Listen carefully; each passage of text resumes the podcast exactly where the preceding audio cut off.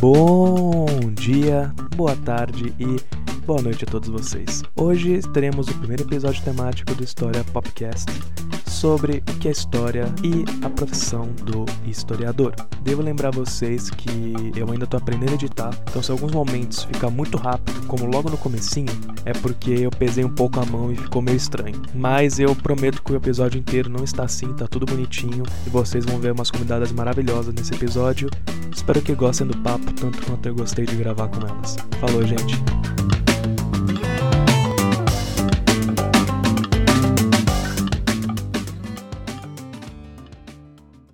Olá pessoal, como vocês ouviram na breve introduçãozinha que eu fiz, a gente vai falar hoje sobre o que é história e qual a profissão do historiador, que muita gente não sabe o que é. Vamos começar com as primeiras convidadas do nosso queridíssimo programa. A primeira convidada é a Bárbara Pardo, graduando em História pela PUC. No momento ela está dando aulas particulares e lutando para conseguir o diploma, vamos dizer assim. Oi gente, como o Henrique falou, eu sou graduanda na PUC São Paulo em História, estou no último semestre, finalmente. Estou fazendo TCC sobre literatura e história, acho que vai agregar também bastante na discussão de hoje sobre o que é história, como que a gente pode discutir isso, a importância da história. Pretendo seguir na área da educação mesmo, pretendo me especializar, quem sabe fazer um mestrado. Vamos ver como é que rola as coisas aí depois da era coronavírus. E é isso. Muito obrigada por me convidar. Eu que agradeço por ter aceito o convite. A segunda do nosso querido círculo no momento é a Luísa Lara Gaio. Ela é formada em História pela FMU e pós-graduanda em História, Sociedade e Cultura também pela PUC aqui em São Paulo. Ela é professora de História, dando aulas particulares no momento do coronavírus. Foi autora, durante a graduação dela, da iniciação científica Lampião da Esquina, a circulação do jornal homossexual durante a ditadura.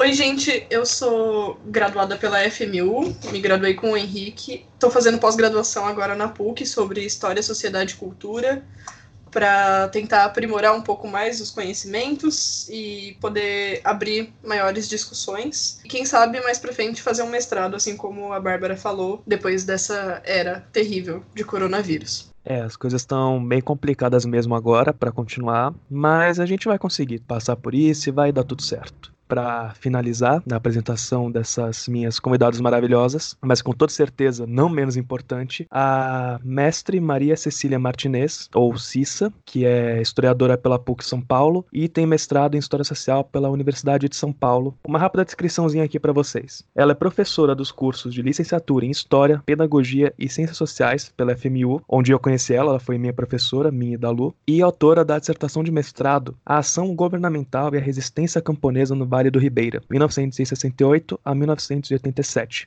Oi, só queria agradecer o convite e dizer que é uma iniciativa bem legal é, e importante para que as pessoas possam conhecer a, a atividade de historiador e que é uma, uma área que vem sendo e sofrendo bastante ataque, então é importante que as pessoas conheçam um pouco mais para ter mais uh, possibilidade de refletir sobre essa atividade. Vocês já me conhecem, né? Eu sou o criador do projeto do História Pop e agora do História Popcast, que é Henrique Camargo. Como a Lu comentou, eu me formei com ela em História pela FMU, a Cissa foi minha professora, e eu tive o prazer de conhecer a Bárbara junto com a Lu no Tribunal de Justiça de São Paulo, onde eu fui estagiário durante um ano e meio. Nós temos aqui três tipos diferentes de historiadores. Temos a Bárbara, que é graduanda, então ela ainda está na área acadêmica, estudando. Temos a Lu, que também está na área acadêmica, mas agora na pós-graduação, então é recém-formada. Eu, que sou recém-formado, ainda não consegui engatar numa pós-graduação no mestrado. E a Cissa, que, como eu brinquei antes de começar a gravação, já tá na luta há muito tempo e é com certeza um dos meus maiores exemplos para quando eu for dar aula e questão de trabalhar, porque ela é realmente incrível, vocês vão ver hoje. Um dos nossos maiores exemplos, né? Não, não tinha como a gente ter aprendido mais com essa mulher. Tudo que, pelo menos falando por mim, assim, tudo que eu sei sobre educação foi ela que ensinou, e não só sobre teoria de educação, né? Mas sobre vida mesmo, sobre o que é ser professor, o que é estar nessa luta diária muito grande e incrível. Ó, oh, vou ficar vermelha aqui.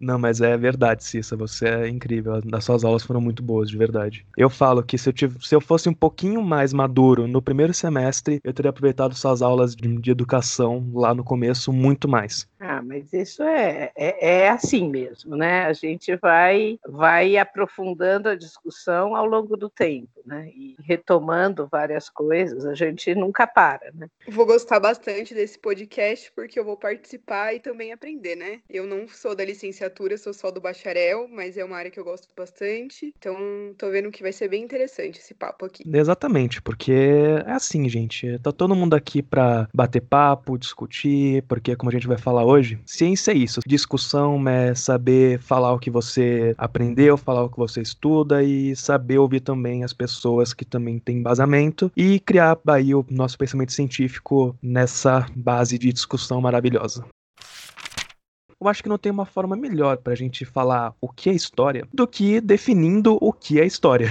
que a gente vê história como, pensando assim, na escola, como uma matéria chata, que os professores começam a falar um monte de coisa que você não entende, você não sabe por que você tá vendo gente velha na escola, porque você tá tendo que se preocupar com isso, mas que de vez em quando sai um professor que você olha e fale, hum, isso é legal, interessante. E além disso, também temos a história como ter sido colocada na internet, nos YouTubes, que é pela pura curiosidade ou sem nenhuma sem nenhum embasamento científico de pesquisa. Mas bom, para começar definindo o que é história, queria perguntar para Cissa, o que é história, Cissa? Então, acho que em primeiro lugar a gente tem que fazer uma distinção. É, existe, como você disse, a, a história, que é o processo, que é o vivido, e existe a, a história enquanto estudo. Então, falar muito rapidamente das duas coisas para ficar claro. Quer dizer, a história, processo, é, é o conjunto das relações uh, vividas entre uh, as pessoas nas, uh, nas suas realidades, na sua, no, seu, no seu local, no seu tempo, e que segue diferentes perspectivas de, de, de compreensão. Então, a história, processo, é a história que vai se movimentando e construindo as sociedades dando né, as perspectivas para o futuro, enfim. E a história, enquanto estudo, é exatamente a possibilidade de trazer para os alunos e para um processo de formação mais ampla a discussão sobre esses processos. Então, sem dúvida nenhuma, no caso do ensino, ela parte de recortes e de opções que forem feitas, seja pelo professor, seja pra, pela escola, que são feitas sobre o que ensinar, como ensinar e o que vai ser considerado como importante. É uma fala realmente muito importante de distinguir essas duas definições, né, essas duas ideias de história, porque, como qualquer outra área do conhecimento, não é uma coisa monolítica. Então, ela tem diferentes facetas e de diferentes dimensões. Concordo com a Cissa no que ela falou. Eu acho que história vai muito além do que a gente aprende em relação à teoria, né, do que é história. Eu, eu diria assim, eu definiria como história é tudo, porque a partir do momento que a gente escolhe que é a história, ela passa a ser tudo. De fato, pensando nessa ideia, a história ela tá em qualquer âmbito que você anda. Então, por exemplo, se você tá na rua e você tá andando pela rua Fernando Falcão, você tá em uma rua, como eu falei, que tem um nome, que tem um motivo para ter esse nome. Então, quando e quando você tá andando, você acaba andando um pouquinho mais, você encontra uma estátua. E essa estátua também está lá por algum motivo e por alguma escolha. Então, de certa forma, como a Cissa mesmo falou, nós todos estamos vivendo nesse processo histórico eu acho que principalmente como uma disputa de narrativas que a gente vai falar mais para frente melhor no programa. História, para mim, vai muito também na questão do que a Cissa falou, assim, eu busco muito nessa direção. A fala dela me lembrou muito de uma frase do historiador Paul Vane. Eu não vou lembrar exatamente a frase agora, mas ele fala justamente isso, que existe a história que é a série de acontecimentos e existe a história que é a narração desses acontecimentos, que a gente aprende na escola, uma história que busca mostrar pra gente essa série de acontecimentos. Então não tem uma crítica narrativa, né? Como você estava dizendo. Então a história ela é o estudo do homem em seu próprio tempo. Citando o Bloch aqui, acho que é o que todo historiador responderia, o que se perguntasse para ele, porque é a primeira coisa que a gente aprende o que é história, Mark Bloch. É a história dos homens em seu próprio tempo. Porque é isso. O historiador ele não estuda o passado, ele estuda o feito dos homens, a relação dos homens, os homens dentro da sua historicidade, o que, que o homem escreveu, o que, que o homem não escreveu e deixou aí, né? Então, para mim é isso. É o estudo do homem dentro da sua própria historicidade para complementar um negocinho aqui, é a gente pensar no homem dentro do processo histórico, como uma sequência de permanência e ruptura. Então a gente tem essa sequência de momentos que se modificam com o tempo por diversos motivos e que possuem em seus em sua sequência nessa questão de narrativa dos fatos permanências, por exemplo, em políticas, como a gente vê no processo histórico da independência do Brasil, uma permanência da elite agroexportadora durante colônia, império e república. É uma permanência e ruptura a gente pensar nessa ideia da república mudando depois, né, posteriormente em 1889, processo político modificando de uma um império, um reino para uma república presidencialista, democrática. Então, acho que a gente pode definir história como isso, pensando no que todo mundo falou, o estudo do homem no tempo e a ideia dessa narrativa do processo histórico logo no comecinho dessa nossa conversa, eu falei de história como ciência. E isso é uma coisa que as pessoas elas não, elas não veem muito bem, pelo menos pela minha percepção de mundo, muitas pessoas não entendem história como ciência, inclusive pessoas que eu conheço das, inter, das interwebs, como diria, que são super conceituadas academicamente nas áreas de biológicas e exatas, que Pode não veem história. Nome, Henrique, põe na roda. Não, não.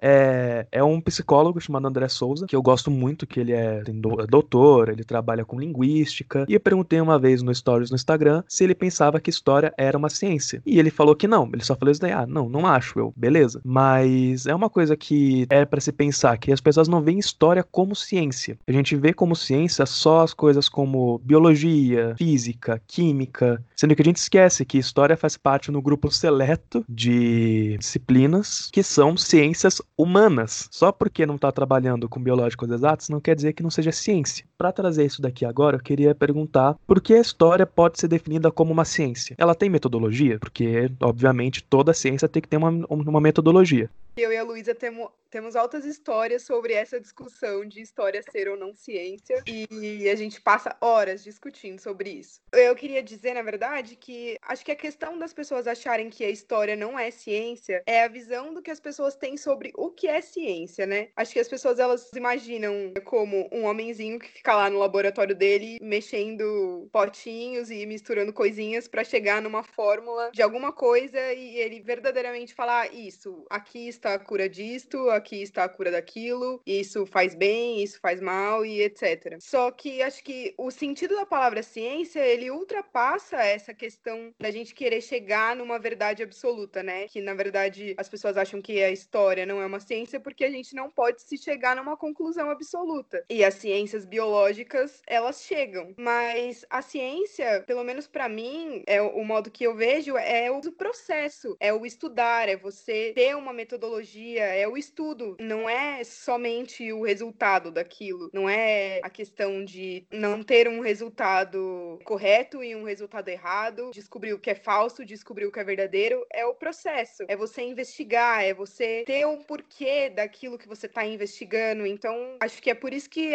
essa confusão das pessoas acreditarem, não acreditarem as, as ciências humanas como uma ciência, porque a ciência é como é tida como algo que chega numa verdade absoluta, sendo que na verdade não chega, nem mesmo as ciências biológicas. O que a ciência descobriu há 30 anos atrás, hoje em dia já foi redescoberto. Então, por exemplo, se a gente acreditasse aquilo como uma verdade absoluta, a gente não teria avanços que hoje em dia a gente tem. Então, a ciência é o processo, é o estudo, pelo menos integrando todas as áreas de conhecimento, né?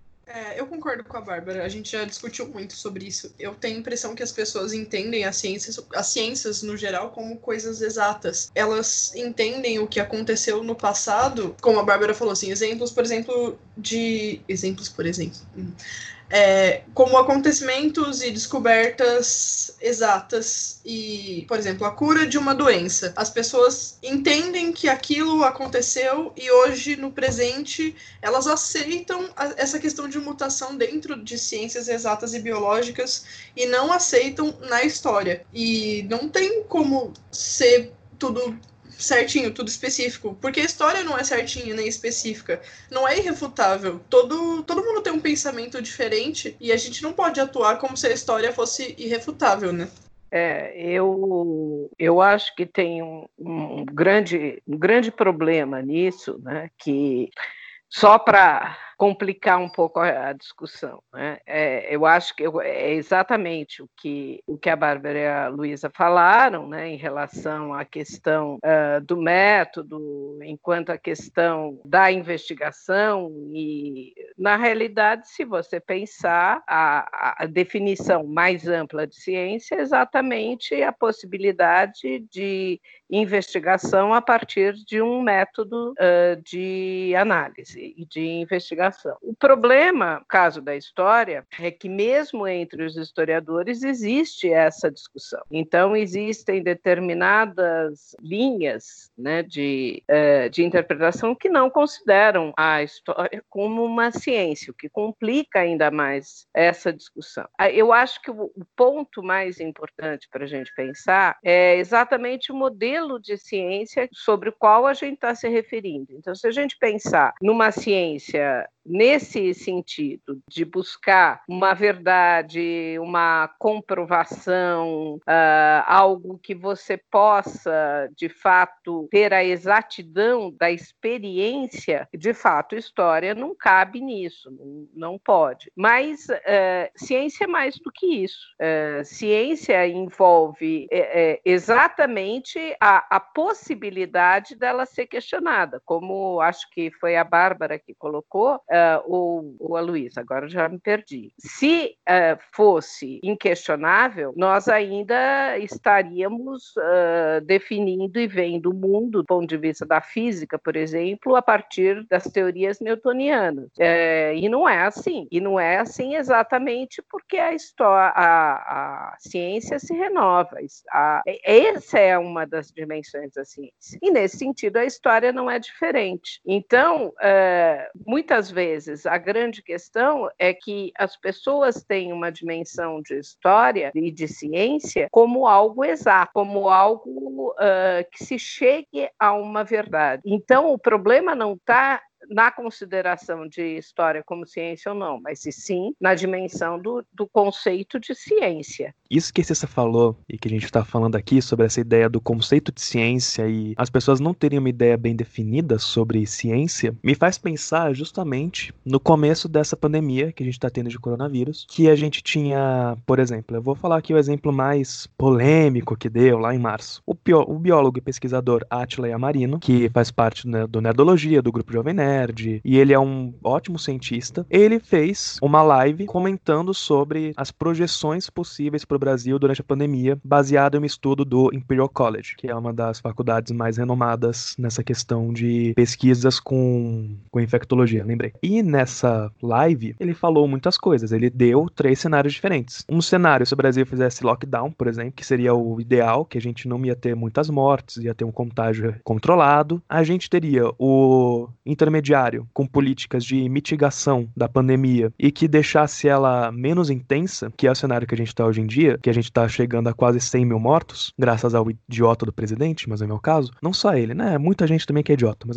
mas vamos continuar. E um cenário que seria o pior de tudo se o Brasil não fizesse nada, que era de um milhão de mortos até agosto. Muita gente levou o que ele falou como, meu Deus do céu, vai ter um milhão de mortos. Então muita gente se assustou com motivo, mas muita gente levou isso a um extremo, falando que era uma previsão, que era uma coisa tipo, ele é mãe de Ná, ele conseguiu prever quantas pessoas vão morrer. Sendo que depois de duas três semanas que o Brasil já tinha, tinha anunciado quarentena, é, a gente estava com políticas em todo o mundo resolvendo cada caso, né, o coronavírus, ele trouxe uma outra pesquisa mais atual que já modificava esses números. E muita gente tacou a pedra nele, falando que, não, meu Deus do céu, isso tá errado, meu Deus do céu, você tá. Você do nada mudou de opinião. Ciência é uma coisa muito dinâmica. E existem ciências que são mais dinâmicas em questão de velocidade do que outras. Por exemplo, tratando de uma pandemia, qualquer coisinha que muda em um dia que, a, que alguém descobre sobre como é que é o DNA do vírus, já muda. Em um dia que um país que é o que mais tem contágio decide fazer lockdown, já muda completamente o cenário. Então é muito dinâmico. Ciências, ciências exatas, elas são, na minha visão, também dinâmicas, mas de meio prazo, sabe? História não muda, história também é dinâmico. Também tem mudanças a cada descoberta nova, a cada leitura, a cada percepção. Então, por exemplo, a gente tinha durante um tempo, na década de 50 e 60, eu acho, a Cissa pode me corrigir, leituras muito contundentes de que o Vargas seria fascista. A gente passou durante muito tempo com uma historiografia que colocava Vargas como fascista, tanto que tem vários materiais didáticos que ainda colocam ele entre 37 e 45 que ele é fascista. Sendo que hoje em dia existem leituras diferentes que tratam o assunto do Vargas com uma complexidade que merece, com políticas que de fato se assemelham ao fascismo, mas que não quer dizer que ele seja de fato fascista. Então, isso é só um exemplo de coisas que a história tem outras visões, outras leituras. O próprio Pão e Circo, a gente tem a ideia do Pão e Circo como a ideia de que você tem um grande evento e as pessoas seriam alienadas a isso, tendo a diversão, o entretenimento, que seria o Coliseu, e pão, que seria a ideia do, do alimento, que muita gente até chama futebol e Bolsa Família de pão e circo aqui no Brasil, que eu acho meio ridículo, mas é meu caso. Enquanto Existe um, um, historiador, que a Bárbara falou até dele, o Paul Vane, que ele tem a ideia de pão e circo como outra coisa, ele não vê como uma alienação da população. Eu queria ressaltar essa questão, né, eu já não lembro se foi você e a Cissa que ou a Cissa que falou, sobre essa mudança, né, de acordo com o período que a gente vive, que nem você deu o exemplo do coronavírus. Eu vou um pouco mais longe, lá no Brasil, fins do Império para a República, que é o recorte da minha pesquisa, e eu tive que estudar muito muito a ciência da época para eu começar a escrever o meu TCC. E assim, é muito esse debate sobre história ser ciência ou não e o que é ciência é muito pertinente porque ciência no Brasil, mais ou menos em 1870, era baseada na ciência europeia de 1820. Ou seja, na Europa, a ciência que estava vigente no Brasil já era uma ciência considerada atrasada, que tem como nome o Conde de Gobineau, o Luiz Agassiz, é, o Thomas Buck, Galton, Herbert Spencer, todos esses nomes da ciência que na Europa já eram considerados atrasados, no Brasil eles eram norte da ciência aqui. E assim, o que, que essas pessoas falavam, basicamente? Eles debatiam muito sobre a mestiçagem, é, degeneração de raça. Então, aqui no Brasil, as ideias dessas pessoas que consistiam em ideias de cunho mais evolucionista, racistas, inclusive bem racistas, diziam que o Brasil não tinha possibilidade de ser uma nação de êxito, porque o Brasil era mestiço, tinha negro no Brasil. Então, assim, a ciência pautava que o branco era superior. A ciência pautava isso. Isso era considerado ciência. Então, assim, é muito pertinente e muito, que nem a Cissa falou no começo, dificultoso a gente debater o que é ou não ciência. Principalmente nos dias de hoje. Que nem você falou, depois desse período que a gente está vivendo, tem pessoas que não acreditam a ciência, os estudos, né, não a ciência, os estudos científicos de universidades sérias, feitos por pesquisadores sérios, mas acreditam corrente de WhatsApp. Então, a gente vive um, um momento bem complicado, né?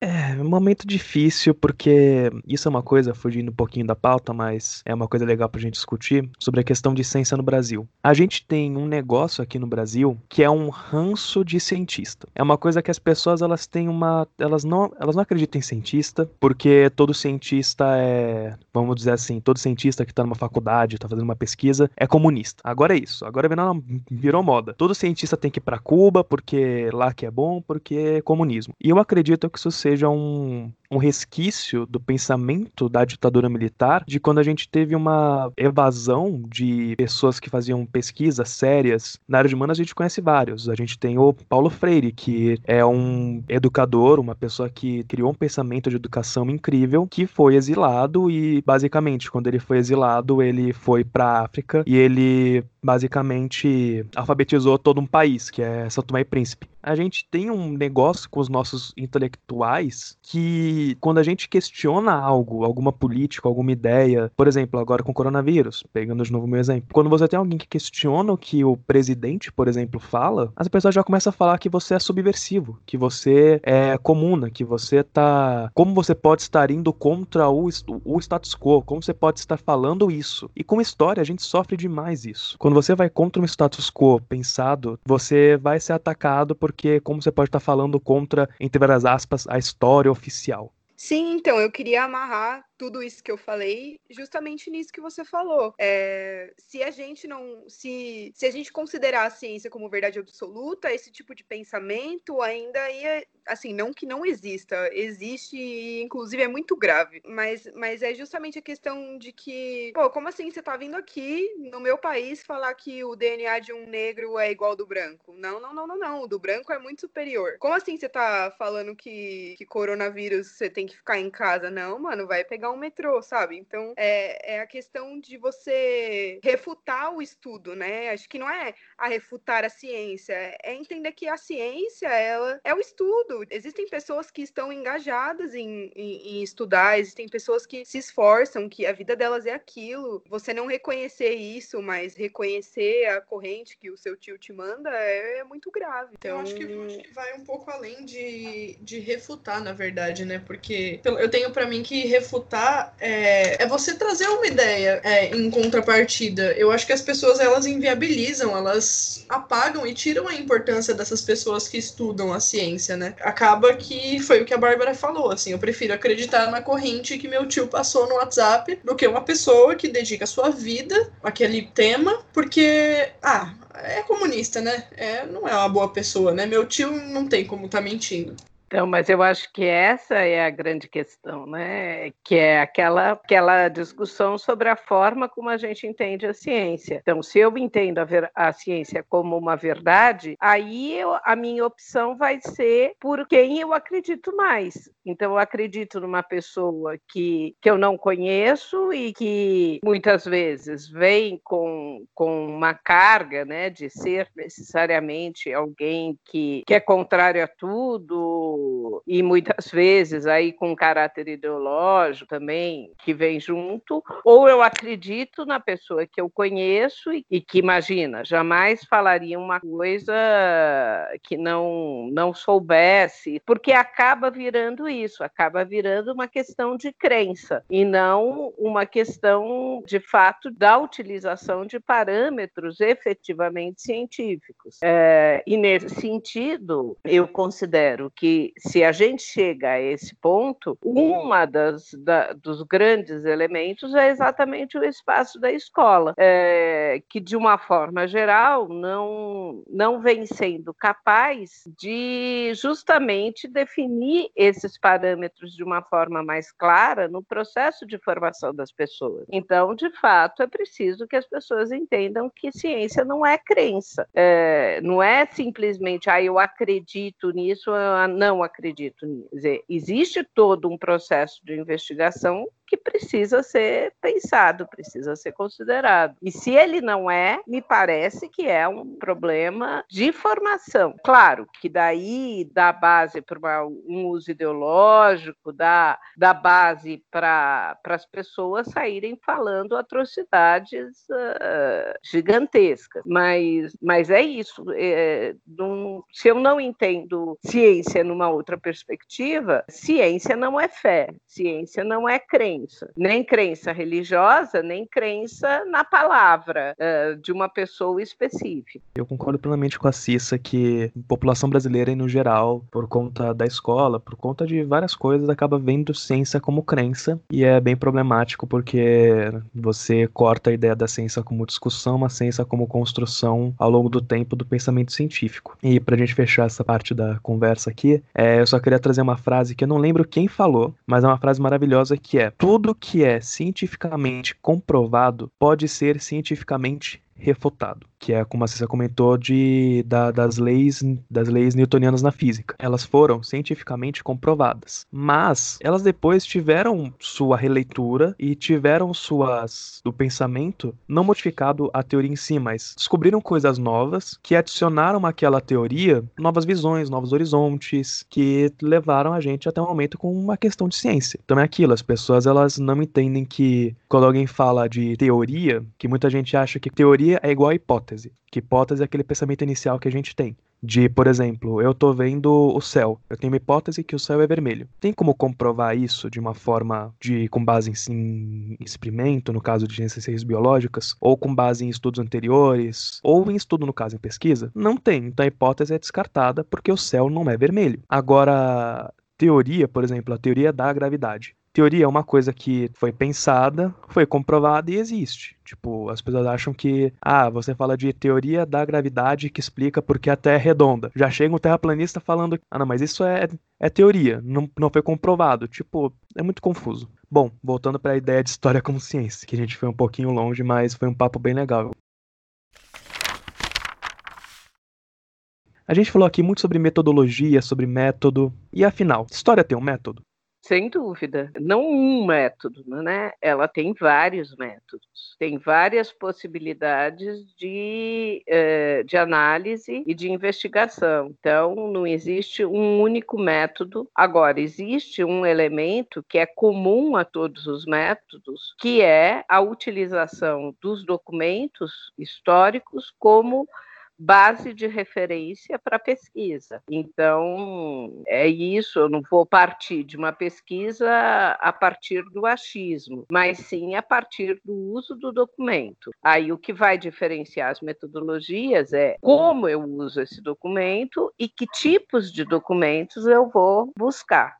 Sem dúvida. A metodologia de história realmente é ampla e depende de cada objeto de estudo. Então, é impossível você trabalhar, por exemplo, trabalhar história recente eu vou falar de novo o coronavírus porque é o assunto que está em alta, eu acho que é o mais fácil de todo mundo se relacionar. Não tem como você estudar o coronavírus igualmente como você estuda Grécia Antiga, é impossível, porque o coronavírus ele vai precisar de uma metodologia também para a história oral, que inclusive vai ser um assunto para outro episódio do, do programa que eu pretendo chamar uma galera que trabalha com história oral. Quando você trabalha com, com uma coisa recente, você não pode só se utilizar de, entre aspas, documentos oficiais de escritos no momento, que muitas vezes é escasso. Você precisa também de, dependendo do que você está estudando, precisa de fonte oral, fontes como jornal, então, é uma coisa muito complicada essas nuances de metodologia. Eu acredito que nós quatro aqui, durante a graduação, mestrado, pós, tudo mais, a gente trabalha com diferentes objetos de estudo. E eu queria trazer esse assunto, que é, eu acho que nenhum de nós estudou com o mesmo método. Por exemplo, a minha iniciação científica foi sobre história em quadrinhos. E eu tive um método de análise de, análise de história em quadrinhos que é completamente diferente do método que a Lu usou, por exemplo, do trabalho dela sobre o Lampião da Esquina, que é um jornal na ditadura militar, ou da Bárbara, que, como ela comentou, ela trabalha com, com, com literatura, que é completamente diferente de história. Queria que vocês falassem também, junto com essa questão de metodologia, esses diferentes caminhos de método que a gente tem para cada objeto de história diferente. Eu acho que essa questão da, dos diferentes métodos é justamente por conta disso que você e a Cissa acabaram de discutir, né? A gente usa diferentes fontes. Então, como que é, você e a Luísa, e eu e a Cissa, vamos usar o mesmo método de pesquisa, sendo que pesquisamos coisas diferentes? Você estuda quadrinho, você tem que começar assim do básico. O que, que é um quadrinho? Qual é a, a o que, que esse quadrinho pretende vincular? Qual que é o,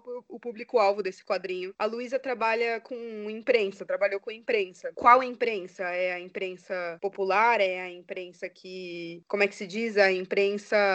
Como é que se diz quando é a imprensa? Não é a imprensa. Alternativa. Isso, a imprensa É, alternativa. Eu ia falar alternativa ou independente. Isso, imprensa independente ou imprensa alternativa, qual tipo de mídia que é aquilo, o que que aquilo tá veiculando, qual que é o papel, o que que eles pretendem veiculando aquilo. A mesma coisa é o livro, você tem que levar em conta quem que escreveu, aonde que ele escreveu, por que que ele escreveu, qual que foi o público-alvo, qual que é o tema. Então, assim, são diferentes perguntas que você tem que fazer pro documento. A Cissa, eu não sei qual que foi a fonte dela, mas eu tenho certeza que também foi uma metodologia diferente, porque você tem que adaptar a sua metodologia para sua fonte, o tipo de pergunta que você faz para ela. Então, eu acho que a, a grande questão é essa, é a pergunta. Qual é a pergunta? Diante de todo o processo que você está se propondo a analisar, qual é a pergunta que você faz para aquela realidade? Então, o que chama a sua atenção? O que, o que realmente te preocupa? O que te motiva a essa pesquisa? Sem dúvida nenhuma que essa pergunta, ela é um dos elementos centrais para que você defina qual é o melhor método de investigação. Então, ah, alguém, e daí, sem dúvida nenhuma, ah, uma relação com as próprias fontes que você vai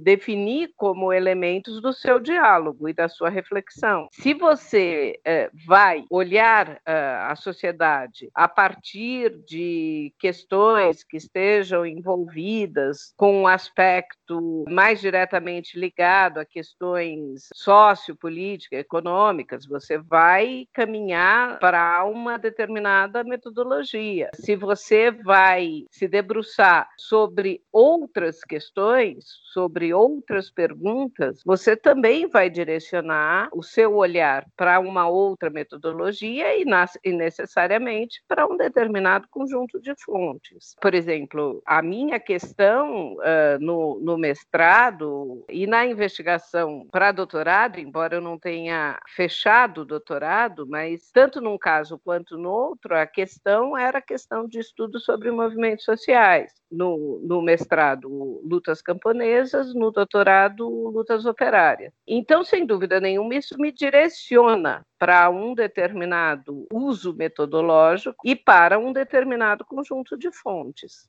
É, eu acho que a gente acaba se apegando à nossa fonte, né? E aquilo intriga você de alguma maneira. A gente se apega pro bem ou pro mal, né? E é justamente por meio dessas, desse levantamento de dúvidas, de questões que a gente faz pra fonte, pro documento, que a gente consegue achar o caminho que a gente vai tomar. Na minha primeira pesquisa, eu fiz sobre o Lampião da Esquina, que é um jornal homossexual que vinculou durante. É estranho falar um jornal homossexual, mas é que as pessoas que escreviam eram homossexuais e o público-alvo eram homossexuais e minorias. Então, eu penei bastante com essa pesquisa, assim. Eu precisei entender muito bem como é que funcionava a cabeça daquelas pessoas que escreveram sobre aquilo naquela época. E meu mais recente tema de pesquisa é sobre mulheres imigrantes italianas. Então, é outra coisa que também tem que fazer muitas perguntas a essas mulheres que não estão mais aqui, mas que deixaram resquícios, digamos assim, né? Então, é isso. Só fechando, eu acho que é exatamente isso, assim, é levantar questões para é você conversar diretamente com a sua fonte. Então, mas o que define, inclusive por isso, é a sua preocupação. Tanto num caso quanto no outro, é a pergunta que você faz em relação àquilo que te instiga, aquilo que você quer compreender melhor. É, Sim, é a sim, sua justamente. pergunta que é, o, que, é o, que é o ponto central. É ela que te leva às fontes. É ela que que faz com que você vá buscar fontes determinadas que sejam capazes de responder às perguntas que você fez. O elemento central é a questão, é a pergunta que você faz para compreender uma dada realidade. Sim, uma coisa leva a outra, né? Você tem uma inquietação e descobre uma fonte, e a fonte te deixa inquieta também. E você meio que faz uma.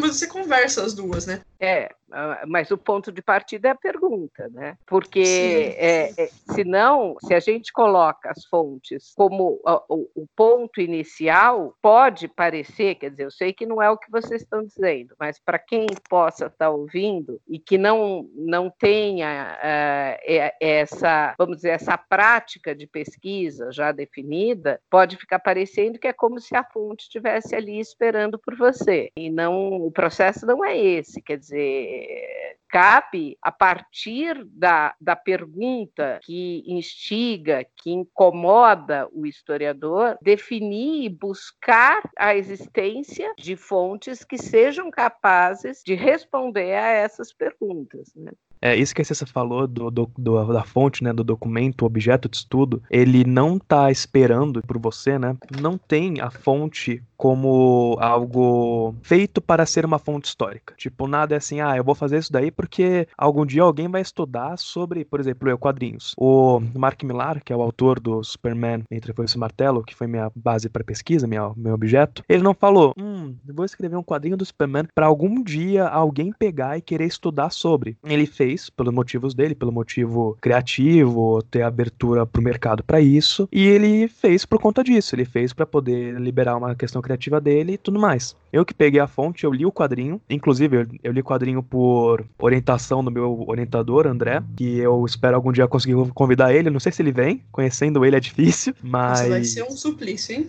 Vai, vai ser difícil.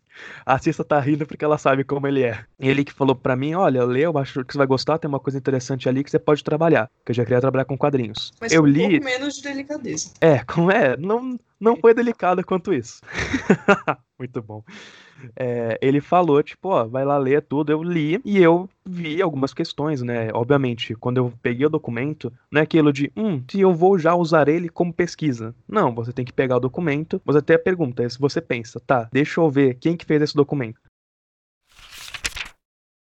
para a gente continuar com o nosso papo agora sobre história e ciência e tudo mais eu queria trazer para vocês um pouco do passado. Vamos entender agora aqui, nós quatro, junto com os nossos amados e queridos ouvintes, como que a história foi vista como ciência, como que ela se modificou, como eu falei, que ciência é uma coisa dinâmica. Então, como que a história ela se modificou como ciência. Aqui na pauta que eu montei, junto com a Lu e a Aline, que é uma amiga nossa que infelizmente não pôde participar, mas ela vai participar do próximo. Eu já vou deixar aqui um, uma dicasinha. Eu queria falar então sobre positivismo, uma coisa que que a gente ouve muito na escola, nas aulas de ciências, no comecinho, de história, de sociologia, e mais especificamente, junto do positivismo, o que nós, na historiografia, chamamos de escola metódica francesa.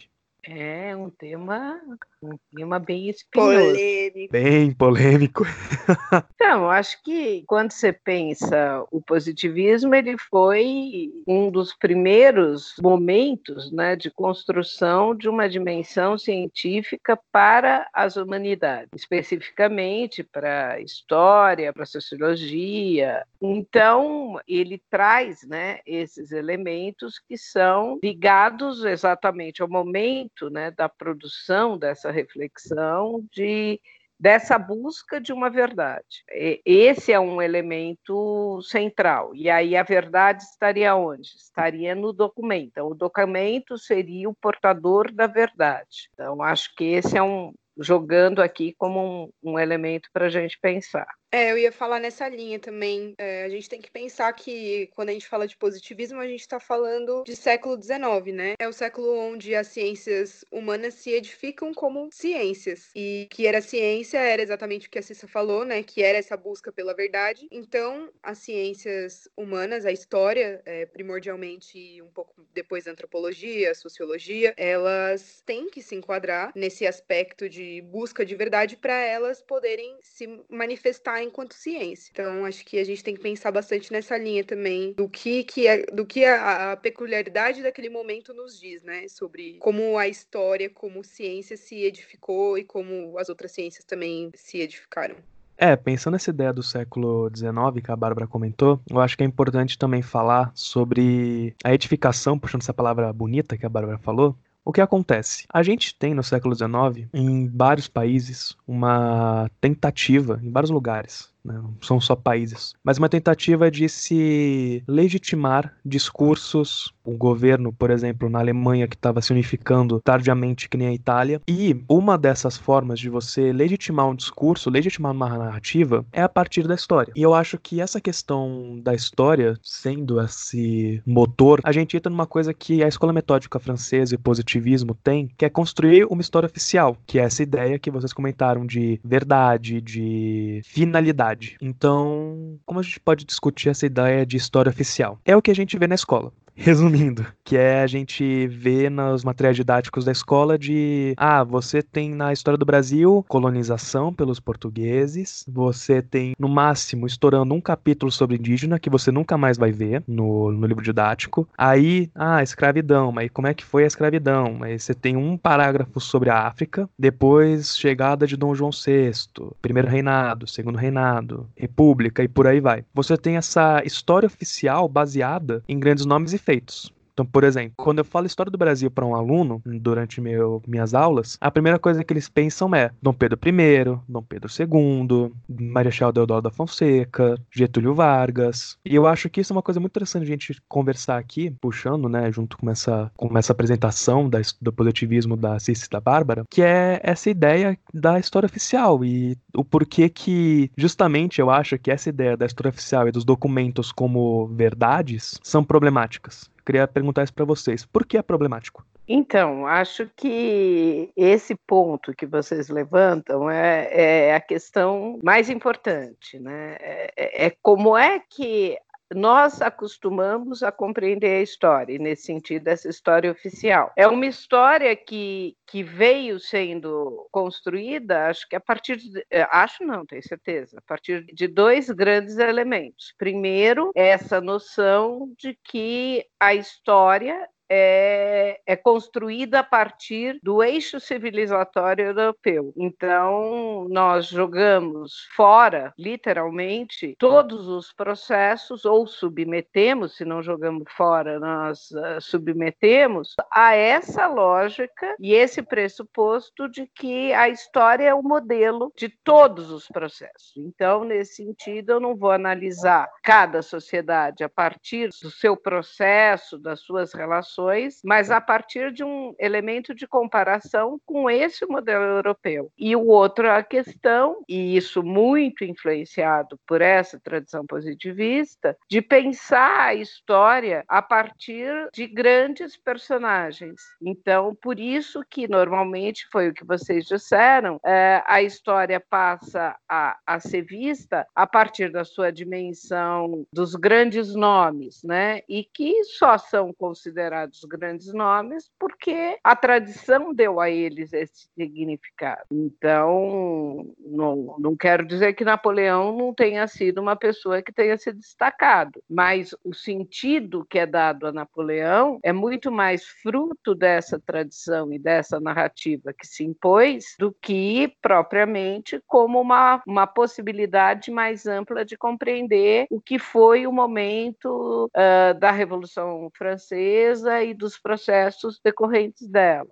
Então, é exatamente essa ideia totalmente focada na Europa e no processo histórico europeu que o positivismo é tão criticado hoje em dia, né? Para pelo menos uma boa parte dos historiadores criticam a, a, metodologia positivista por ela não trazer esse olhar crítico à própria história. Ela tratar a história como algo, como a gente falou aqui, que está se repetindo, verdade absoluta. Ela não pega história e fala, mas por que que isso é uma verdade absoluta? Ela não pergunta à história o que ela é, ela só aceita que é. Eu acho que isso é a maior problemática do positivismo, é você não ter um pensamento crítico sobre história, que até a ideia de historiografia, não ter um pensamento crítico sobre o documento que você está lendo, é você tratar o documento como se ele fosse a coisa mais importante em todo o processo histórico, e não a pessoa que escreveu, as pessoas que estavam envolvidas e por aí vai.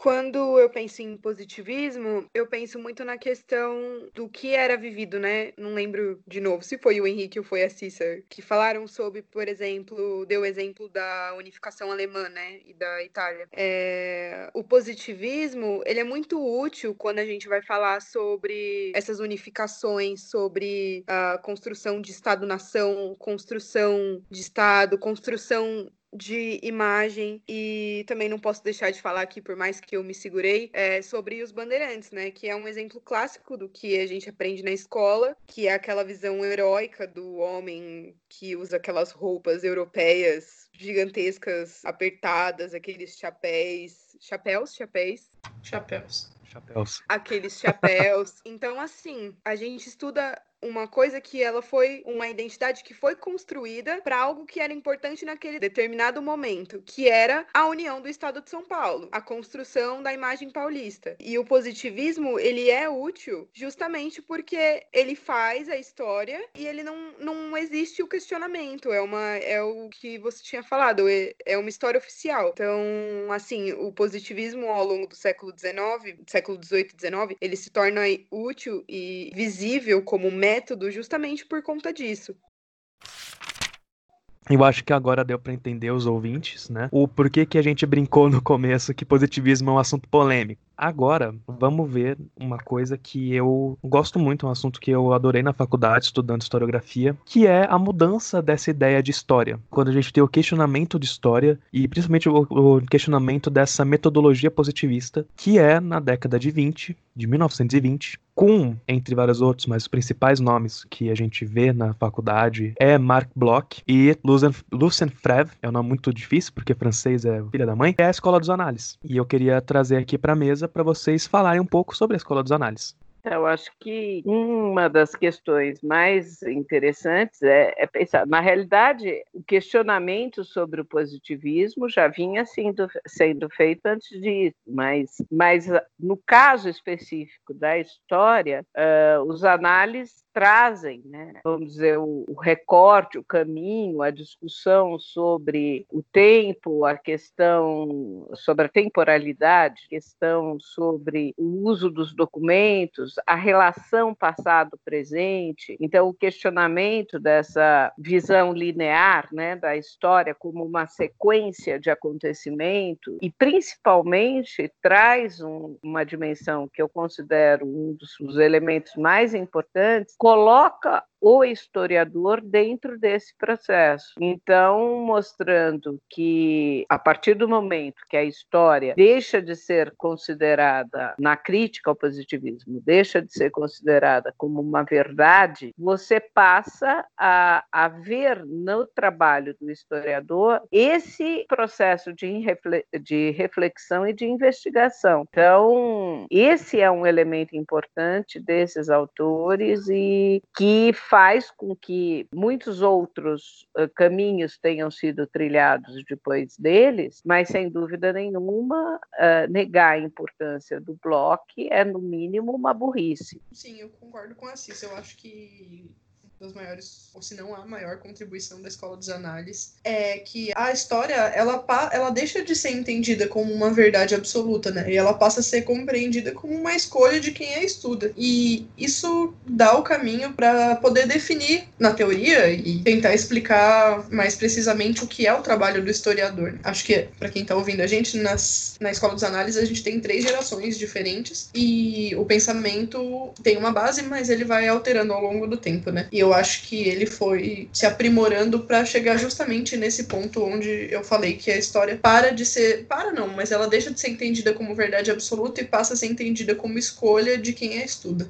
É, eu ia entrar nessa questão mesmo, de, dessa questão de verdade absoluta. Positivismo, como a gente já conversou anteriormente, ele não só dentro da história, né, mas o positivismo também era uma corrente utilizada por todas as outras ciências. Então, ele tinha essa busca por uma verdade absoluta incansável, né? Então, o que que acontecia, falando assim, agora dentro da história? O historiador, ele tinha que escrever a história que estava nos documentos oficiais. O que que eram documentos oficiais? Papel escrita do governo, né, basicamente. Então, assim, é, era, um, era um estudo limitado, no sentido de que você não tinha outros assuntos para escrever, senão o assunto oficial, senão a questão dos grandes homens, a história dos grandes homens. E, e com a, a escola dos análises, o papel do historiador e o papel da história, ele é questionado. É, o jeito de se fazer história é questionado, a maneira com que o historiador vai se se utilizar dos documentos é questionada. E é exatamente que nem a Luísa falou. O fazer histórico, ele, ele sai dessa bolha de história dos grandes homens e ela passa para outros âmbitos, né? Por exemplo, história cultural, história econômica, é, microhistória, história oral. Então, assim, coisas que o positivismo antes não considerava justamente por conta dessa oficialidade. Então, a escola dos análises, ela contribuiu muito na época e contribui até hoje, tanto que a primeira coisa que a gente faz quando a gente chega na faculdade de história é estudar a escola dos análises, é ler Mark Bloch, é ler Febre, é ler, ler Goff, é ler Brodel, que são outros historiadores também das outras gerações da escola dos análises. Então, é muito importante para a gente conseguir, através da escola dos análises, a gente entende melhor, inclusive, o pensamento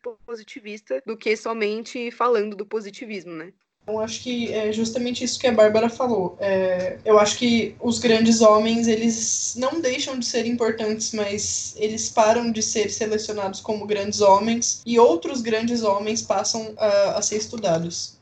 Eu não poderia concordar mais com vocês três. Eu estava esperando alguém, justamente quando a Bárbara falou sobre os documentos, comentar sobre essa nova visão de documentos, que é uma coisa extremamente importante para a gente poder ter uma diversificação do fazer história e do participar da história, que é aquilo, a gente para de. A ideia seria, né, parar de colocar certos assuntos, certas pessoas, certos temas na obscuridade para você continuar trabalhando grandes nomes e grandes grandes feitos que geralmente estão ligados à ideia político-militar. Então, pensando na ideia eurocêntrica, que a Cissa, a Lu e a Bárbara comentaram bastante, é a gente pensar que a divisão de história que a gente tem numa linha do tempo clássica, ela é baseada em grandes feitos político-militares europeus. Tem essas ideias que são importantes a gente desconstruir. E eu, uma coisa que também eu pensei agora que é extremamente importante é colocar o historiador dentro do processo, que a Cissa comentou. Porque tentar colocar o historiador como um ser totalmente fora do processo, fora do seu contexto, que é uma coisa que o Bloch bate muito nessa tecla, no livro dele, Apologia da História, que é a ideia de todo homem é fruto de seu tempo. Então, o que quer dizer isso daí? Todos nós estamos sujeitos ao nosso contexto político, social e econômico. Então, a gente vai ter leituras que vão estar ligadas a esse contexto. O que também trabalha a história como recorte, que é aquilo a história é uma escolha. O que você, que a gente falou sobre a questão de metodologia, o que você vai estudar é uma escolha. Então, não é dado pra gente o que a gente vai estudar. Nós escolhemos por algum motivo, porque a gente se interessou, porque a gente viu questionamentos dentro desses movimentos, dentro dessas, desses documentos. Isso é uma coisa da história que se mantém até hoje, que a gente usa essa ideia de documento, recorte, fugir dos temas político-militar como o foco da história, como a Lu falou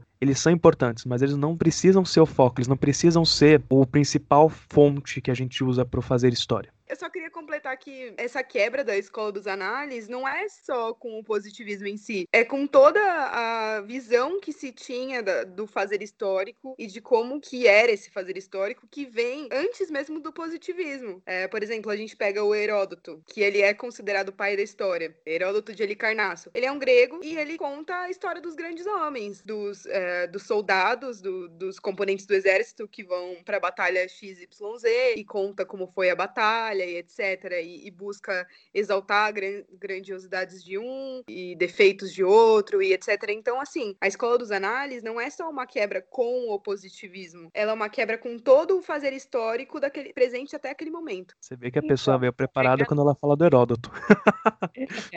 Você é louco. Então, pegando, pegando um gancho com isso, é preciso que a gente lembre o contexto da produção da própria obra que acaba sendo a mais conhecida do Bloch, que é o Apologia da História. Dizer, ele está preso dentro de um campo de concentração, ele sabe que está condenado, sabe que vai morrer, e o que ele decide fazer diante disso tudo? Deixar uma herança para os historiadores, que, sem dúvida nenhuma, é um puxão de orelha para falar assim: olha, gente, vocês estão aí preocupados com o passado? O passado foi, o passado acabou acabou. Enquanto vocês estão preocupados em ficar só virados para o passado, aconteceu o que está é, tá acontecendo agora. Então, aconteceu o nazifascismo, aconteceram os campos de concentração, o extermínio de pessoas, aconteceu a guerra. E aí, quer dizer, senhores historiadores, o que vocês, o que vocês acham que vocês estão fazendo? Então, acho que, inclusive, é essa a, a grande questão. Por isso, essa obra do Bloch ela é tão marcante, porque ela realmente é, reafirma o papel do historiador, reafirma qual é o compromisso que o historiador deve ter, em primeiro lugar, com o próprio tempo em que ele vive. Esse é, o, é a base central. Não adianta eu ficar fazendo uma reflexão do passado pelo passado, porque daí é isso, são os grandes heróis, são as grandes referências, é, é mais do mesmo. Então, eu, como historiador, diante da realidade que eu observo, quais são as questões fundamentais e centrais que eu considero mais significativas para refletir sobre esse tempo, para trazer de fato uma contribuição para o tempo em que eu vivo. Eu acho que a gente meio que usa o Bloch, essa obra do Bloch, como um manual, né?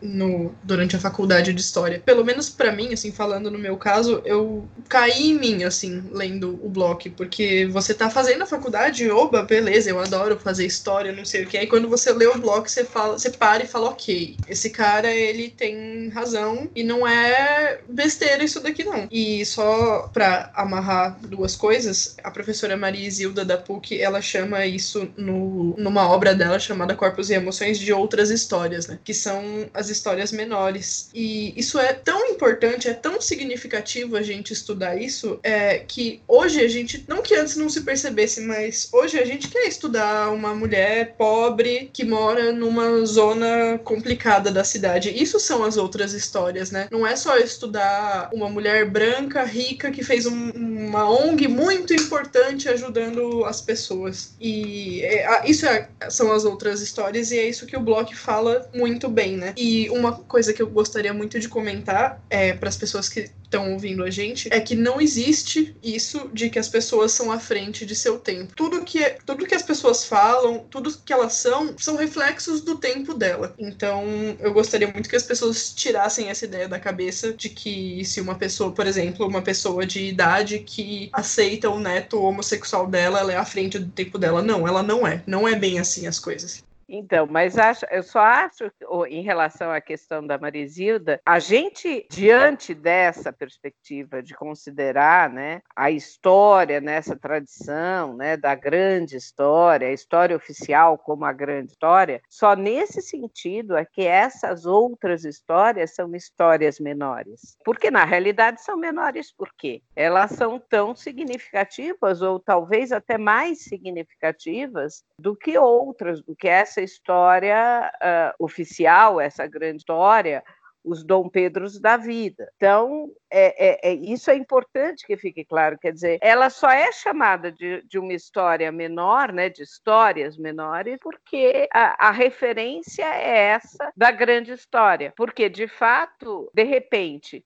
a gente discutir a história das mulheres ou dos homens ou das crianças em num, num sentido mais amplo é, é muito mais significativo, é muito mais importante para a compreensão daquela sociedade do que ficar pensando no, no Dom Pedro I ou qualquer outro, né? Concordo. Não, eu ia falar exatamente isso. Pegando o exemplo da Luísa, porque quando a gente fala assim, né, é, histórias menores ou outras histórias, para as pessoas que estão ouvindo aí, o que a gente quer dizer é que essas não que essas histórias sejam menores, mas é que no contexto que a gente está falando, elas eram consideradas assim. Só que por que que a história de uma mulher periférica, pobre, é menor, sendo que grande parte do Brasil, eu não sei, não saberei falar a porcentagem, mas assim, um número muito grande, com certeza mais de 80%, é composto por essas mulheres. Por que que seria menor? Acho que esse é, é justamente esse o questionamento que a gente faz, né? E é uma das grandes contribuições, acho que, que a gente aprende com o Bloch e essa onda da escola dos análises. Então, essa, acho que, que é para a gente pensar, né, essa história, se, se nós formos parar um pouco para pensar, a história da maior parte da população, por exemplo, brasileira, não está nessa história chamada grande. Então, com certeza, se, se a maior parte das pessoas, como vocês estão colocando, se a maior parte das pessoas está fora, ela é grande aonde? Ela é grande na construção de uma narrativa que tem uma intencionalidade uh, de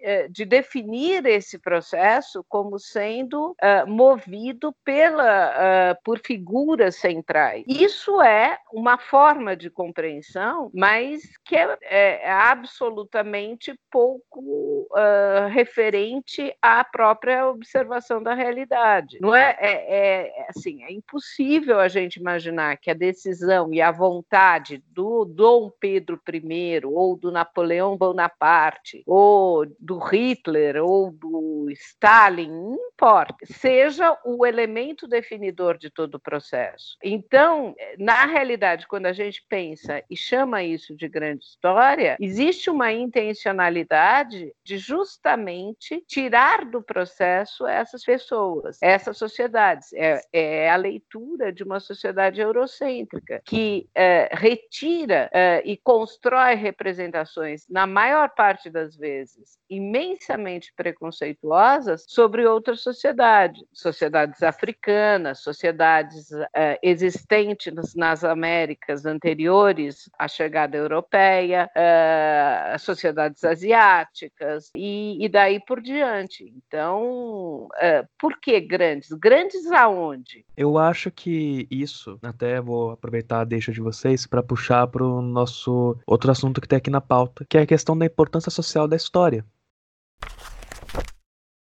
Né? A gente vê a história como algo importante no estudo da nossa, da nossa sociedade, tentando enxergar essas outras narrativas, esses outros pensamentos, mostra mais a importância social da história. Ela é um espaço de narrativa, ela é um espaço de luta de narrativa. É uma coisa muito importante a gente ter pessoas escrevendo sobre essas, como a Cissa falou, os que não são grandes, por essa ideia completamente deturpada de grandiosidade, porque a gente sempre, a gente não pode ficar sempre na história do homem branco, na história do homem cis, homem hétero, é, da branquitude no geral, da masculinidade.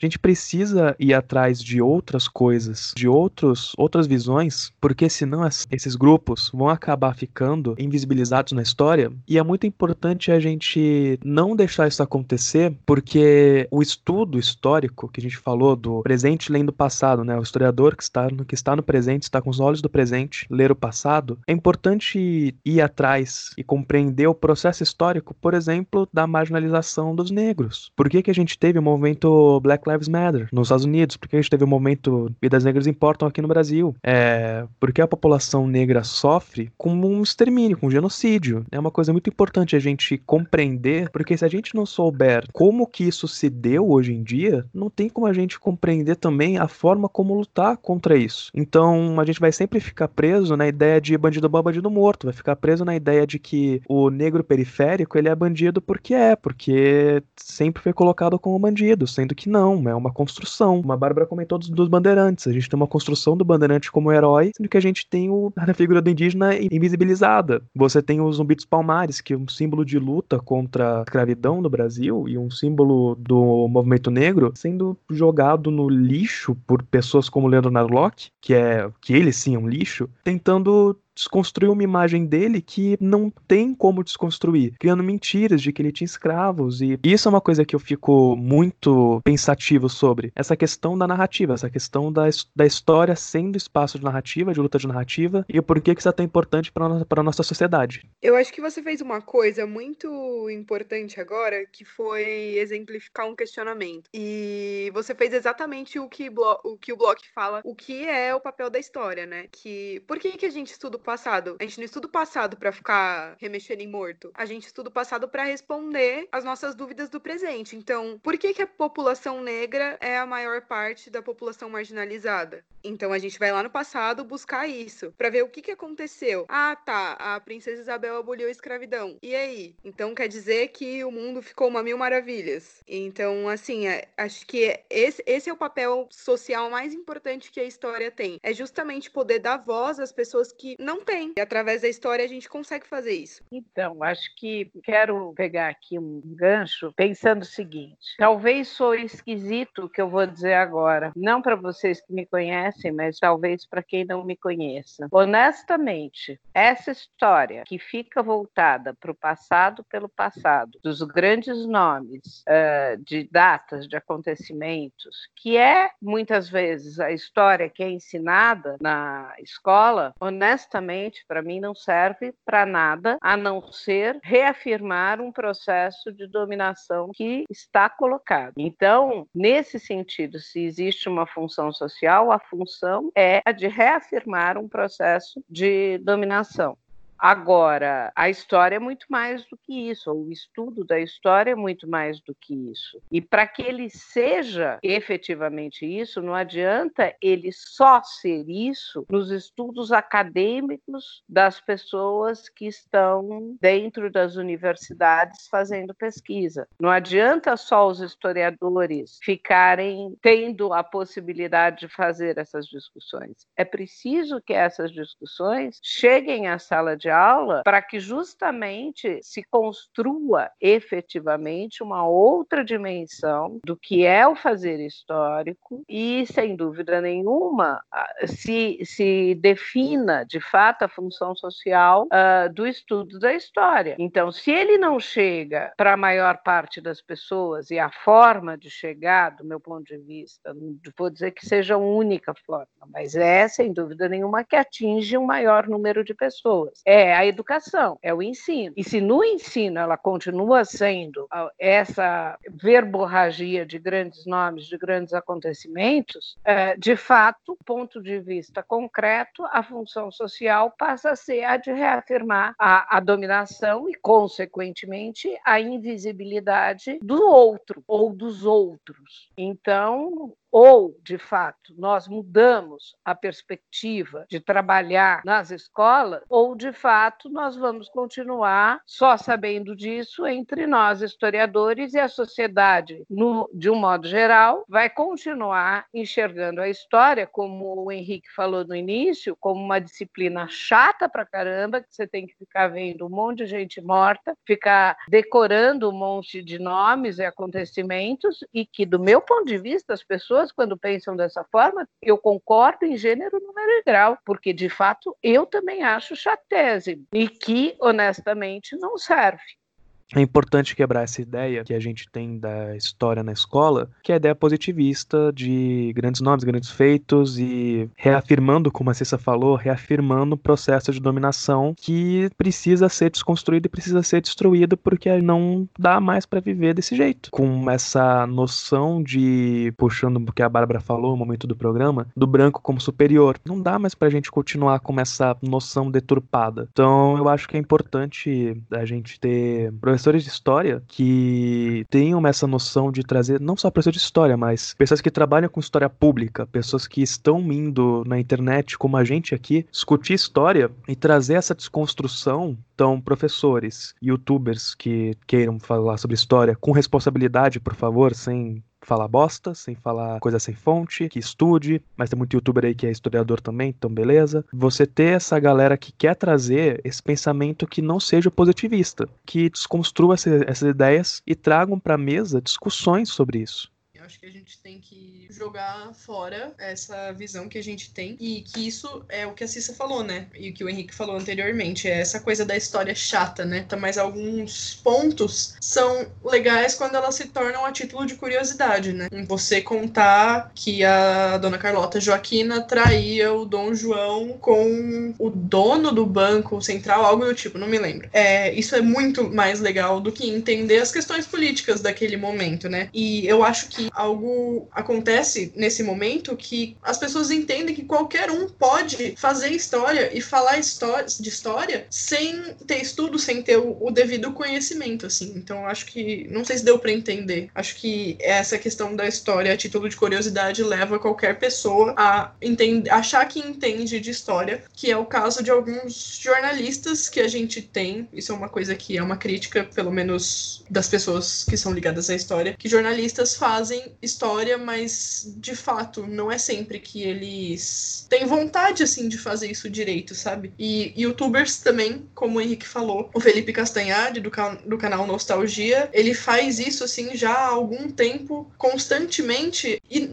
parece que ninguém se preocupa de fato assim com a quantidade de jovens que vai, vão ouvir aquilo e falar: "Nossa, isso então é história", e vai chegar na escola e falar: "Ai, professora, você é chata. A matéria que você passa é chata". E de fato é chata, mas a história não é a história oficial e a história também não é a história a título de curiosidade, vai muito além disso. Mas então, qual é o eixo? Por que, que essa história, curiosidade, acaba despertando mais? Porque é vida. Porque daí é, é, mostra que essas pessoas não são mitos inatingíveis e que o tempo inteiro estiveram projetando um grande feito, um grande acontecimento. São pessoas, são pessoas como todas as outras, que têm os seus desejos, têm o seu, os seus erros, têm coisas legais. É isso isso, por isso é mais interessante.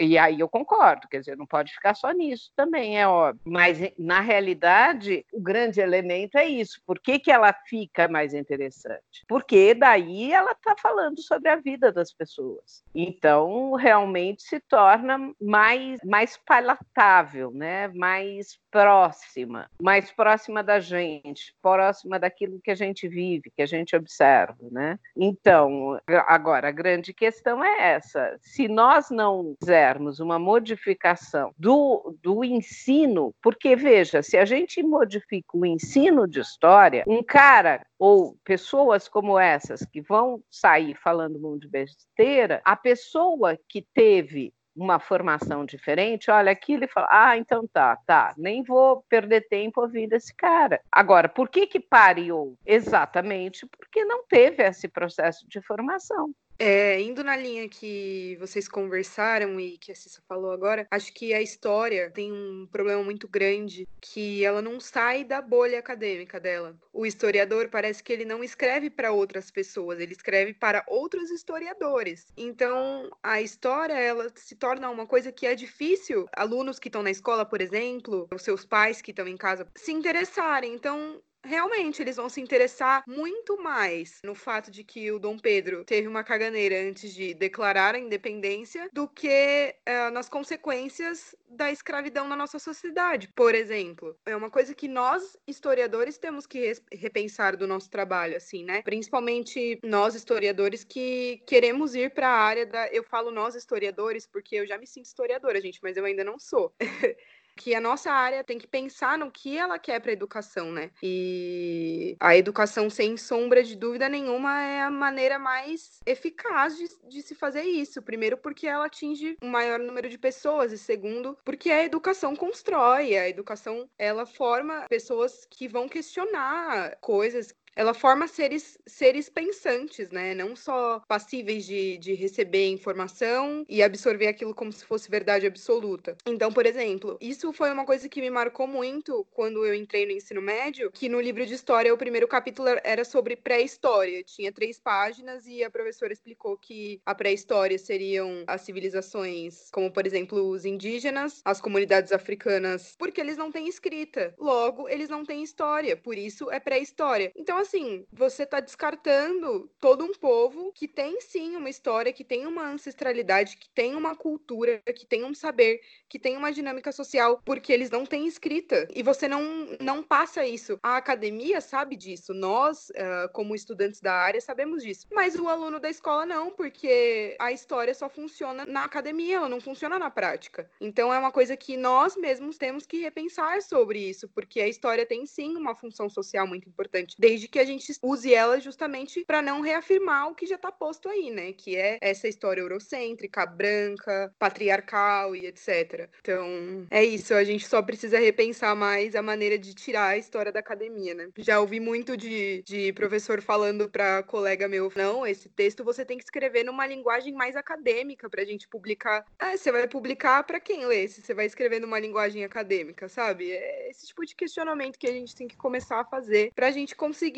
cada vez mais atingir mais pessoas, né? E não viver nessa vindaíba aí que a gente tá vivendo com esse presidente, com esse tipo de ideologia ascendendo novamente. Então, tá bem complicado para nós. Então, mas eu acho que é, essa é a grande questão. Para que a produção saia né, da academia, é preciso valorizar outras instâncias dessa produção que normalmente acabam tendo um papel de segundo plano. E a formação acadêmica, por muito tempo, né, teve essa responsabilidade que foi a de relegar, por exemplo, o ensino de história papel secundário. E daí é isso que a Bárbara falou, nós ficamos falando para nós mesmos. E qual é, de fato, a importância, ou a importância pode ter, mas, mas é isso, de fato, que é o, o papel mais significativo que a gente pode fazer? A gente tem que sim sair dessa bolha acadêmica e começar a ir atrás dos espaços públicos, como internet, como sala de aula de forma responsável, ir para palestras que não sejam acadêmicas, tentar se aproximar da população. Agora, para acabar, eu queria perguntar para vocês duas coisinhas. O que levou vocês a fazerem história? E qual foi o maior choque de expectativa contra a realidade que vocês tiveram antes de entrar na faculdade e depois? Ai, muita loucura e insanidade nessa cabeça para fazer história. Acho que o que me levou a fazer história, eu, eu fui uma aluna no, desde o final do fundamental até o meu último ano de ensino médio muito crítica. Então eu gostava da história porque de certa forma ela me trazia isso. E eu não me via fazendo outra coisa sem ser história. Não, não, teve muito, eu sempre quis fazer, desde quando eu tinha uns 12, 13 anos, eu sempre falei que ia fazer história. Assim, acho acho que todo mundo que a grande maioria das pessoas que vai para a faculdade de história vai porque gosta de estudar guerra, ditadura e etc. E na faculdade elas descobrem que na verdade elas não gostam tanto de estudar isso. Mas eu acho que é, é mais essa questão assim de, de entender como o mundo é, como o mundo tá, por que, que o mundo tá, sabe? Por que, que eu fui fazer história? Na realidade, eu fui fazer história uh, por duas grandes influências. E uma delas foi de jornalistas, mas não jornalistas que se pretendiam historiadores, mas de jornalistas com todas as palavras em caixa alto, né? que eram jornalistas de importância, que é o Cláudio Abramo e o Lourenço de Aféria. E que cada vez que eu ia ler uma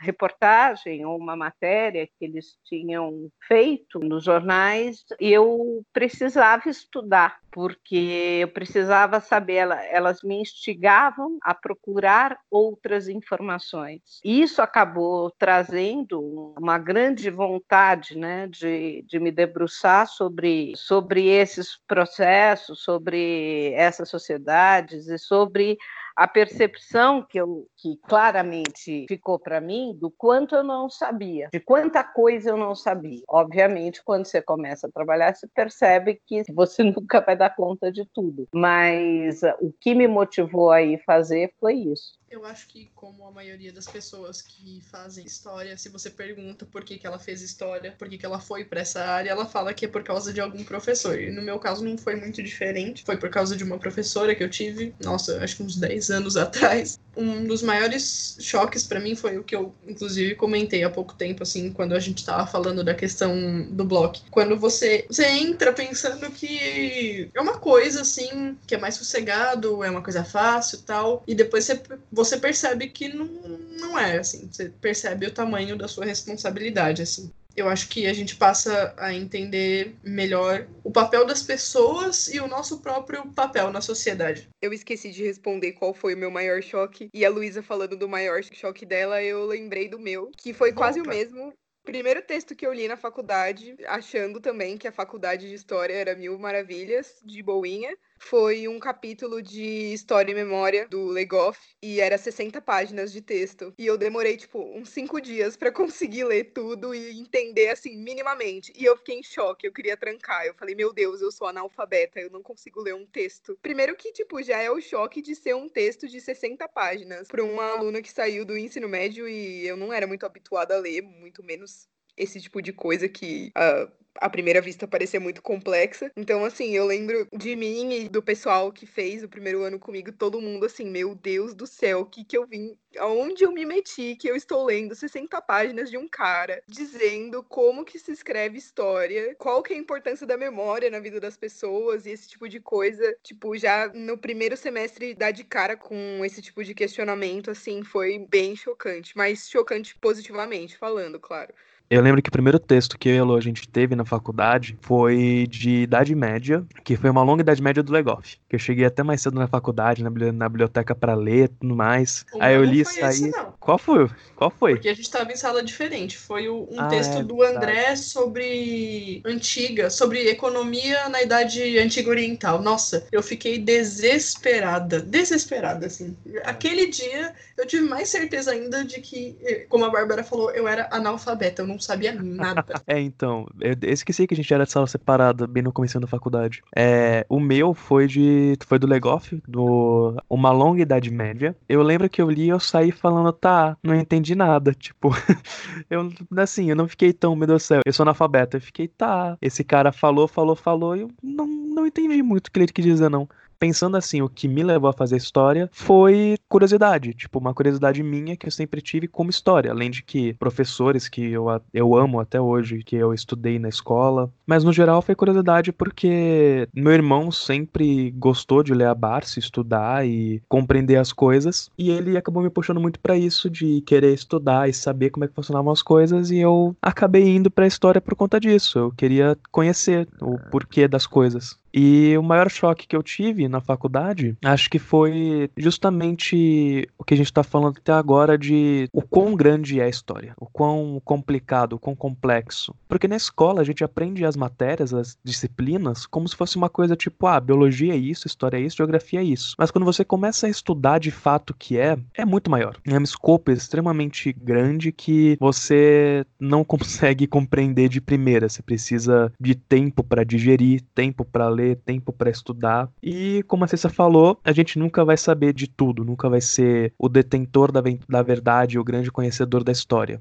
Dois fatos que me chocaram muito na graduação é que as estátuas gregas elas eram coloridas. Foi assim, meu mundo caiu. Também a questão do mito bandeirante, assim. Eu acho que não sei se pro Henrique foi também, porque temos a mesma formação no caso, né? mas foi chocante. Fiquei passada e pra quem tem vontade de fazer história, não desistam na primeira semana. De vez em quando é realmente desesperador, mas depois é uma das coisas mais incríveis do mundo. Por favor, implodam estátuas de bandeirantes. É isso.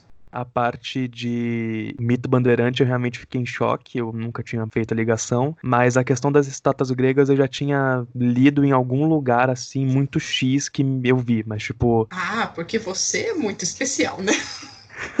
não é isso. Acho que chegamos ao final do programa, ele tá bem grandinho. Queria agradecer agora a presença de vocês três, da Bárbara, da Lu e da Maria Cecília, Cissa, que eu sei que ela não gosta do nome Maria inteiro assim. Cecília. É.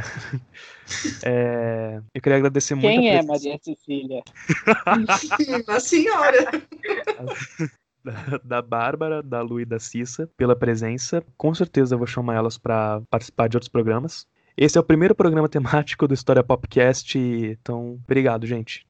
Eu queria agradecer o Henrique pelo convite e por ser um melhor amigo incrível. Queria agradecer a Bárbara, porque sem palavras, né? O amor da minha vida. E gostaria muito, muito mesmo de agradecer a Cissa por ter participado do programa e por ter participado da minha vida acadêmica de uma forma tão incrível, tão especial, que eu não aprendi só questões uh, de matéria com ela. Questões, aprendi questões de vida mesmo. É uma das minhas grandes inspirações. Eu sou muito apaixonada por essa mulher. Ela é um exemplo, ela é incrível. Queria muito agradecer, Cissa. Obrigada.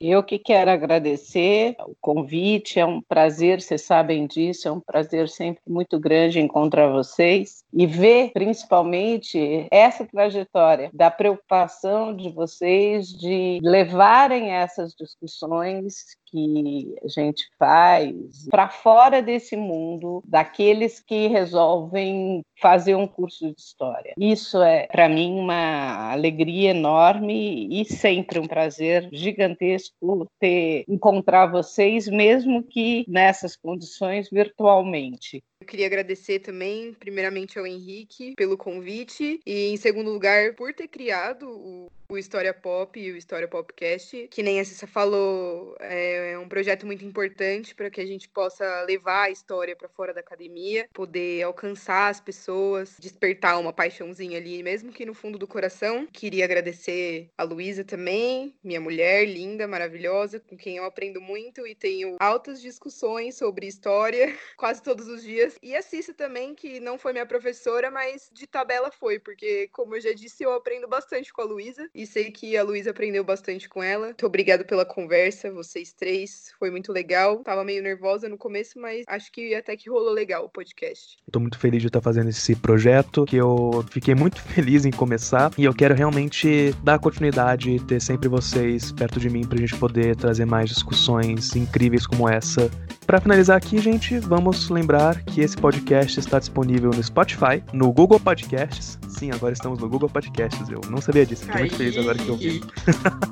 Eba! e outros, outros três agregadores: Breaker, Pocket Casts e Radio Public. Além do Anchor, que é a plataforma que eu uso para distribuir. Visitem o nosso Instagram, HistóriaPop, que essa semana teve um post sobre Heróis da Marvel e Guerra Fria. Bem basiquinho, que da discussão também vai voltar. E é isso, galera. Tchau, muito obrigado e até daqui 15 dias.